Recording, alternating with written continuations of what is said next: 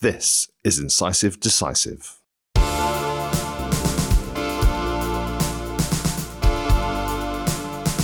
Incisive Decisive. Incisive Decisive. Dentistry, ethics, philosophy.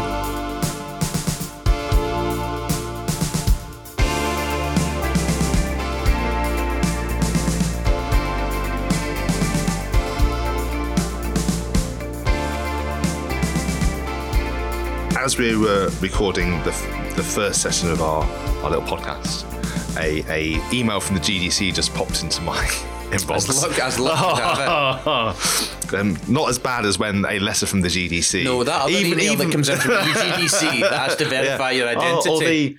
Or the incessant, have you paid your ARF? Anyway, so it is their costed corporate plan for 2020. Right. I've had a very brief flick through while you were getting coffee. Thank you very much. That's all right. And I thought it'd be nice just to get a little hot take on what they say. I haven't seen this yet. No, I haven't really seen this yet. Good. And I'll just pick out key bits. Yeah. They've got 5 strategic aims, they say. Okay. Strategic aim 1.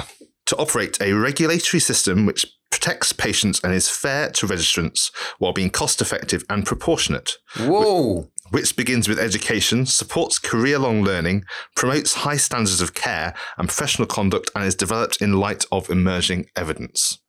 Wow, sounds fair. Right, okay. So that work has been going on from quarter two 2018 and is due to go on to quarter four 2022, but it breaks it all down. They are going to spend £9.8 million on this, which is 24% of the total budget forecast for 2020. 24% of the forecast is to be a regulator which protects patient and is fair and is based on evidence. So they're going to try and have a look at how fair their proceedings are, by the sounds of it.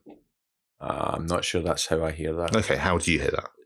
I don't think you can say that the evidence is based, that they're looking at evidence of their own performance. Okay. That's not necessarily the case. That's not what I've heard before. What they'll do is they'll commission evidence into regulation of dentistry, right? And commission evidence into regulation.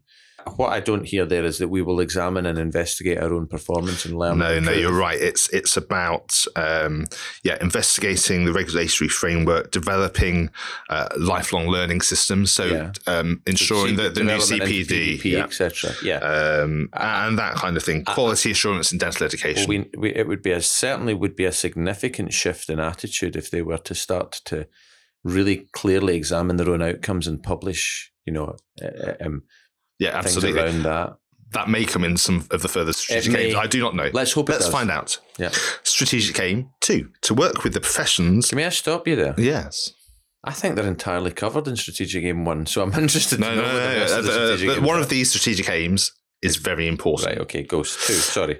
Strategic aim 2. To work with the professions and our partners to ensure that patients and the public are able to raise concerns with the agency best placed to resolve them effectively and without unnecessary delay. 2.5 million, 6% of the total budget. Right, so that has been able to signpost them to different places, so they don't. Which they're already doing. So if you go to the GDC website now, before you can get to the stage where they give you the information of where to complain to, you go through a signposting procedure and say, if you want money from your dentist, this is not the place to go. Essentially, good. Which is good, like, and that has been one of the big things that's reduced referrals to fitness practice. Because I've not looked at this. Do you know if there is anything about what happens to your dentist if there's a complaint on there? Because that was one thing that we're going to talk about. I don't know, but because I think there might be. Sometimes when patients appreciate what will happen, that's not what they're trying to achieve. Not only to the dentist, but to the patient as well. Because actually a lot of the patients, when they're up at the GDC giving evidence, if they knew that it was going to be like that, there's no way they would have done it. Absolutely no way. Because they're being interrogated as well. Right. So strategic aim 3. This is the big one. Ooh. To use evidence, research and evaluation to develop, deliver and embed a cost-effective and right-touch model for enforcement action. £23.6 million year. This year? 59% of the total budget forecast for 2020. God almighty. So this ranges started Q3 2019. Did it? Part of it. Most of it starts this year, Q3 2020, going on to Q4, 2021. So they're looking at things like improving fitness to practice responsiveness by making best use of technology, support the management of risk in relation to public safety. Right, okay. Deploy our powers appropriately and effectively by developing a clear set of principles for regulatory intervention and decision-making. We will be focusing on the most serious issues, considering when we can deploy our powers and the evolving nature of public confidence. Good. Explore. So they'll be putting like £15 million into Love Island venereology.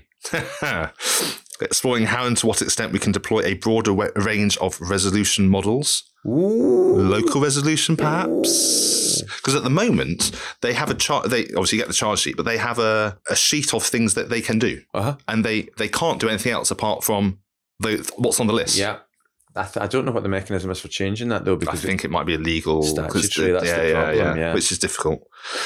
Informed by evidence, we will develop our policy framework to support a system of regulatory intervention that is appropriate, fair and transparent. You have to wait until the end of 2021 for that. So that seems... very positive. They're chucking a lot of money at it.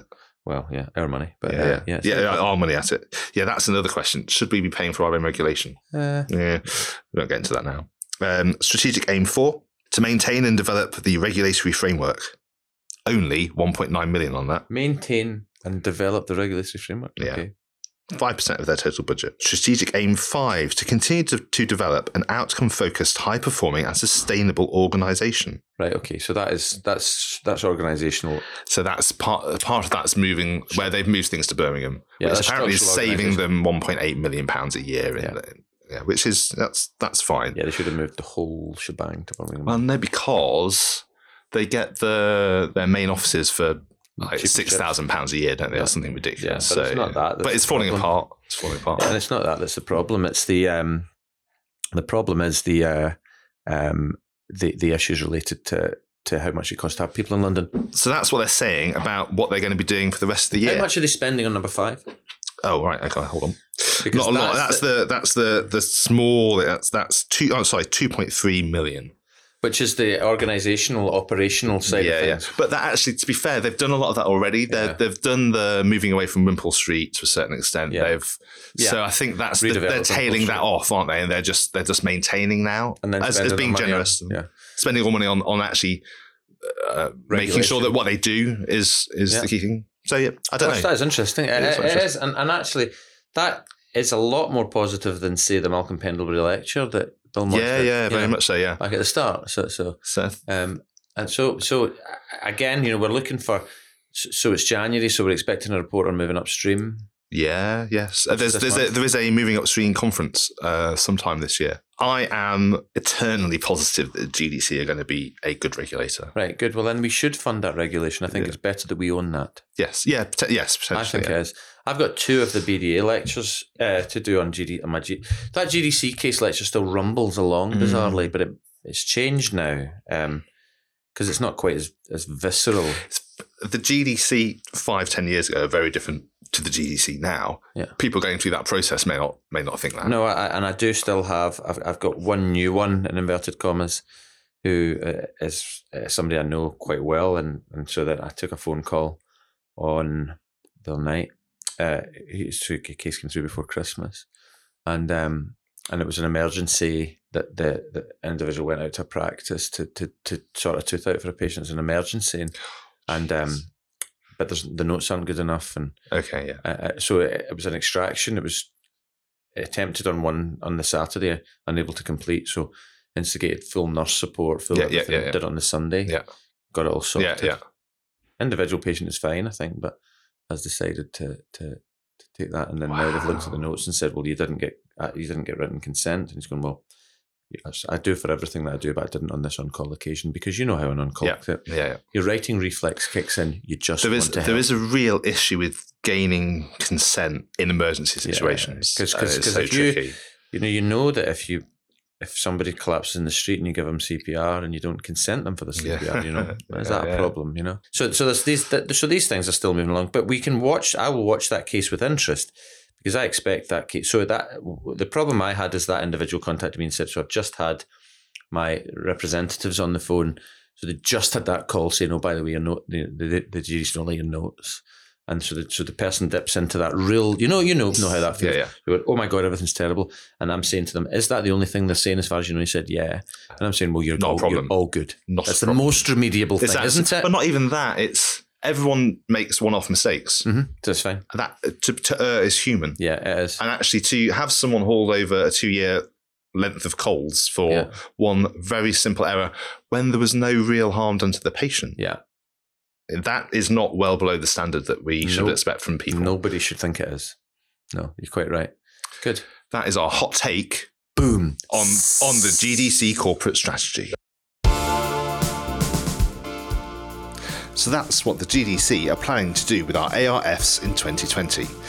As usual, we've taken an optimistic look about that, but let us know if you think differently. You can email us on info@incisivedecisive.com, contact us on Twitter @IncisivePod or via our Facebook page. We'll be back soon with the usual mix of in-depth discussion and uneducated guessing about the future of dentistry. All that's left is to thank Gallops for providing our music. Listen to more of their stuff at gallopsgallops.com. Until next time, that was Incisive Decisive.